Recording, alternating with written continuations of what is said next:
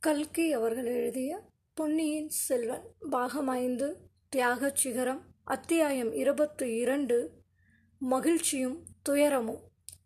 வானதியின் சிரிப்பொலியுடன் கலந்த வார்த்தைகளை கேட்டுவிட்டு இளவரசரும் சிரித்துக்கொண்டே யானையின் மேலிருந்து கீழிறங்கினார். ஆஹா யானை ஏற்றம் என்பது மிகவும் கடினமான காரியம். ராஜ்ய சிம்மாசனத்தில் ஏறுவது போலத்தான். யானை மேல் ஏறுவதும் கஷ்டம். அதன் மேல் உட்கார்ந்திருப்பதும் கஷ்டம். யானை மேலிருந்து இறங்குவது எல்லாவற்றையும் விட கஷ்டம். ஆயினும் அந்த கஷ்டங்களையும் சில சமயம் ஒருவன் அனுபவிக்க வேண்டி இருக்கிறது என்றார் புன்னியின் செல்வர். சிலர் அந்த கஷ்டத்தை மிக அற்பமான காரணங்களுக்காக கூட அனுபவிக்கிறார்கள். பறவை குஞ்சுகளை காப்பாற்றுவதற்காக யானை மேல் ஏறிக்கொண்டு ஓடி வருகிறவர்களும் உண்டு என்றால் வானதி. அந்த சம்பவம் உனக்கு இன்னும் நினைவு இருக்கிறதா? வானதி நீ அதை பற்றி இன்று வரை பேச்சே எடுக்காததினால் மறந்து விட்டாயோ என்று எண்ணினேன் என்றார் இளவரசர். உலகமெல்லாம் சுற்றியலைந்து அநேக வீரச் செயல்களில் ஈடுபடுகிறவர்கள் மறந்து விடுவார்கள். அரண்மனையிலேயே இருக்கும் பேதை பெண்ணுக்கு அதை ஞாபகம் வைத்துக் கொள்வதை விட வேறு என்ன வேலை? தாங்கள் அன்றைக்கு யானை மேலேறி கொண்டு வந்ததும் நினைவில் இருக்கிறது. நான் கொடும்பாளூர் பெண் என்று சொன்னதும் தாங்கள் முகத்தை சுருக்கிக் கொண்டு திரும்பி போனதும் நினைவில் இருக்கிறது. அதற்கு அப்போது காரணம் இருந்தது வானதி என்றார் அருள்மொழிவர்மர். அந்த காரணம் இப்போதும் இருக்கிறது. ஐயா தாங்கள் உலகமாலும் சக்கரவர்த்தியின் புதல்வர் சோழவள நாட்டின் கண்ணின் மணி போன்ற பொன்னியின் செல்வர் நானோ காட்டு பிராந்தியத்தில் பிறந்து வளர்ந்தவர் சிற்றரசர் குலமகள் அதிலும் போரில் இறந்து போனவருடைய அனாதை மகள் என்றால் வானதி. வானதி நீ எனக்கு அநீதி செய்கிறாய். நியாயமற்ற வார்த்தை கூறுகிறாய் போனால் போகட்டும். நான் தஞ்சைக்கு அவசரமாக போக வேண்டும். சீக்கிரம் சொல். நீ எப்படி இங்கே வந்து சேர்ந்தாய்? தனியாக ஏன் வந்தாய்? ஓட்டுக்கூரை மேல் மிதந்து வந்தாயாமே. இந்த பெண் இங்கே எதற்காக வந்தாள்? எப்படி இத்தகைய ஆபத்தில் சிக்கிக்கொண்டாள் நான் ஒருத்தி இங்கே நின்று கொண்டிருப்பது தங்களுக்கு ஞாபகம் வந்தது பற்றி சந்தோஷம். ஒரு நிமிடம் தனியாக பேச அவகாசம் கொடுத்தால் நான் சொல்ல வேண்டியதை சொல்லிவிட்டு போயே போய்விடுவேன் என்றாள் பூங்குழலி. அந்த இரண்டு பெண்களும் அச்சமயம் இளவரசரின் முன்னால் நேருக்கு நேர் நின்றபோது எப்படியோ அவர்களுக்கு அசாதாரண தைரியமும் ஏற்பட்டிருந்தன. சமுத்திரகுமாரி உன்னை மறந்துவிட்டேன் என்றா நினைத்தாய். அது எப்படி முடியும்? நீதான் நான் கூப்பிட கூப்பிட நின்று கூட பதில் சொல்லாமல் படகை செலுத்திக் கொண்டு வந்தாய். அப்படி அவசரமாக வந்தவள் மரக்கிளைக்கும் உதலையின் திறந்த வாய்க்கும் நடுவில் நின்று ஊஞ்சலாடி கொண்டிருந்ததை என் ஆயுள் உள்ளளவும் மறக்க முடியாது என்று சொல்லிவிட்டு இளவரசர் சிரித்தார். உன்னை தூக்க முடியாமல் தூக்கி பிடித்து கொண்டு வானத்தை பட்டு கொண்டிருந்த அவஸ்தையையும் நான் மறக்க முடியாது. ஆனால் நீங்கள் இருவரும் இங்கே எப்படி வந்து சேர்ந்தீர்கள்? எதற்காக யாராவது ஒருவர் சீக்கிரம் சொல்லுங்கள்.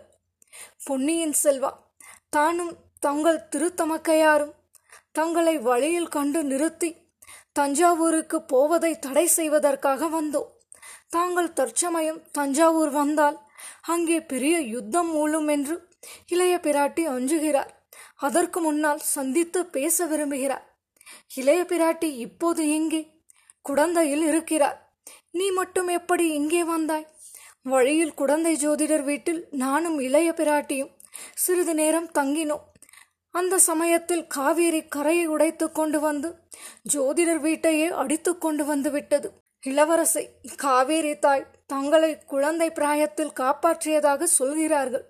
தங்களுக்கு இந்த பொன்னி நதியின் பேரில் எவ்வளவோ ஆசை உண்டு என்பதையும் அறிவேன்.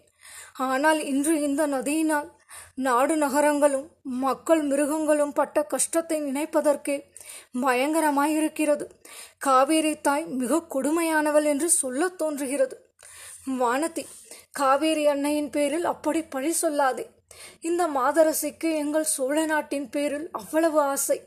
அந்த ஆசை வரம்பு மீறி போகும்போது கரையை உடைத்து கொண்டு கிளம்பி விடுகிறார். இதை அறியாதவர்கள் அன்னையின் பேரில் வீண் பழி சொல்கிறார்கள். ஏன் கரையை மீறி கொண்டு வருவதற்காக? சமுத்திரராஜன் பேரில் கூட சிலர் குறை சொல்கிறார்கள். ஆனால் பூங்குழலி அப்படி கடலரசன் பேரில் குறை சொல்ல மாட்டாள் என்றார் இளவரசர். மன்னியுங்கள் நானும் இனி காவேரி அன்னையின் பேரில் குற்றம் சொல்லவில்லை. நானும் தங்கள் தமக்கையும் குடந்தை ஜோதிடர் வீட்டில் இருந்தபோது திடீரென்று காவேரியின் ஆசை பொங்கி பெருகிவிட்டது. தங்கள் தமக்கை முதலியவர்கள் ஓடிப்போய் கோவில் மண்டபத்தின் பேரில் ஏறிக்கொண்டார்கள். நான் என் அசட்டுத்தனத்தினால் மண்டபத்தின் பேரில் ஏறத் தவறிவிட்டேன். ஜோதிடர் வீட்டு ஓட்டுக்கூரையை பிடித்துக்கொண்டு மிதந்து வந்தேன். உன்னை காப்பாற்றுவதற்காக பூங்குழலி படகில் ஏறிக்கொண்டு வந்தாலாக்கும் அழகாயிற்றது. உங்கள் இருவரையும் சேர்த்து இந்த கஜேந்திரன் காப்பாற்ற வேண்டியதாயாயிற்று. இந்த யானையின் அறிவே அறிவு. உங்கள் இருவரையும் அதன் துதிக்கையால் பூமாலையை எடுப்பது போல அசங்காமல் கசங்காமல் எடுத்து சற்று முன் கரையில் விட்டது. இன்று காலையில் இதே யானை கையில் அங்குசத்துடன் நேரம் கழித்து ஓடி வந்த யானை பாகனை தூக்கி சுழற்றி வெகு தூரத்தில் போய் விழும்படி எரிந்தது. அவன் உயிர் பிழைத்திருப்பதே துர்லபம். ஐயோ அது என்ன? நானே தங்களிடத்தில் அதை பற்றி கேட்க வேண்டும் என்றிருந்தேன். என்னை நீ என்ன கேட்க வேண்டும் என்றிருந்தாய்? யானை பாகனாலும் அங்குசத்தினாலும் தங்களுக்கு ஏதாவது தீங்கு நேர்ந்ததோ என்று கேட்க விரும்பினேன். தீங்கு நேர இருந்தது என்பது உண்மைதான். அது உனக்கு எப்படி தெரிந்தது? ஜோதிடர் சொன்னாரா என்ன? அந்த பித்து இளைய பிராட்டிக்கு இன்னும் போகவில்லையா? ஜோதிடர் சொல்லவில்லை. சொன்னாலும் நாங்கள் நம்பி இருக்க மாட்டோம். பெரிய பழுவேட்டரையர் சொன்னார். என்ன? யார் சொன்னார்? ஆம் இளவரசி. தனாதிகாரி பெரிய பழுவேட்டரையர் தான் சொன்னார். நாங்கள் ஜோதிடர் வீட்டில் இருந்தபோது திடும் பிரவேசமாக அவர் உள்ளே நுழைந்து வந்தார். தங்களுக்கு வரக்கூடிய ஆபத்தை பற்றி சொன்னார். விஷம் தடவிய அங்குசத்தை பற்றியும் சொன்னார். ஆஹா இது பெரிய அதிசயம்தான். அவருக்கு எவ்விதம் தெரிந்தது? அவரும் ஜோதிடராகிவிட்டாரா என்ன? அல்லது ஒருவேளை எல்லோரும் சொல்வது போல அவரை இந்த ஏற்பாடு செய்தாரா? இல்லை இளவரசே அவர் செய்த ஏற்பாடல்ல. பாண்டிய நாட்டு சதிகாரர்கள் ரகசியமாக பேசிக் கொண்டிருந்ததை ஒட்டு கேட்டதினால் அறிந்து கொண்டாரா? ஓஹோ இன்னும் ஏதாவது அவர் சொன்னாரா? நினைப்பதற்கும் சொல்வதற்கும் பயங்கரமாயிருக்கிறது. தங்களையும் தங்கள் தந்தையையும் மூத்த இளவரசரான ஆதித்த கரிகாலரையும் ஒரே நாளில் யமனுலகம் அனுப்ப அந்த சதிகாரர்கள் திட்டமிட்டிருப்பதாக சொன்னார். அவர் ஆதித்த கரிகாலரை காப்பாற்றுவதற்காக கடம்பூருக்கும் விரைந்து போய்விட்டார். தங்களுக்கும் சக்கரவர்த்திக்கும் இளைய பிராட்டி எச்சரிக்கை செய்ய வேண்டும் என்பதாக சொல்லிவிட்டு போனார் ஆஹா அவருடைய எச்சரிக்கை என் ஒருவன் விஷயத்தில் உண்மையாயிருந்தபடியால் மற்றவர்கள் விஷயத்திலும் உண்மையாகத்தான் இருக்க வேண்டும். சமுத்திரகுமாரி நீ ஏதோ சொல்ல வேண்டும் என்றாயே. ஆம் இளவரசி ஈழத்து ஊமைராணி தங்களை உடனே தஞ்சைக்கு அழைத்து வரும்படி என்னை அனுப்பி வைத்தார். ஆஹா அதை பற்றி உன்னிடம் கேட்க மறந்தே போனேன். ஈழத்து ராணிக்காகவே நான் இவ்வளவு அவசரமாக புறப்பட்டு வந்தேன். அவரை தஞ்சாவூருக்கு யாரோ பலவந்தமாக கொட்டி இழுத்து வந்தார்களாமே. அது உண்மையா? உண்மைதான். ஆனால் முதன் மந்திரி அனிருத்தர் நல்ல நோக்கத்துடனே அவ்விதம் செய்தார். ஓஹோ அனிருத்தர் வேலையா? என் தந்தையிடம் சேர்ப்பிப்பதற்காக அழைத்து சென்றிருக்க வேண்டும். பூங்குழலி முதன் மந்திரியின் நோக்கம் வெற்றி பெற்றதா? சக்கரவர்த்தியும் ஈழத்து ராணியும் சந்தித்தார்களா? ஆம் சந்தித்தார்கள். என் வாழ்க்கை மனோரதம் நிறைவேறிவிட்டது. இதை காட்டிலும் சந்தோஷமான செய்தி எனக்கு வேறு எதுவும் இல்லை என் பெரியண்ணை அருகில் இருக்கும் வரையில் என் தந்தையின் உயிருக்கு அபாயமும் இல்லை. அந்த மாதரசிக்கு அபூர்வமான வருங்கால திருஷ்டி உண்டு என்பது உனக்கு தெரியுமே பூங்குழலி. ஆம் எனக்கு அது தெரியும்.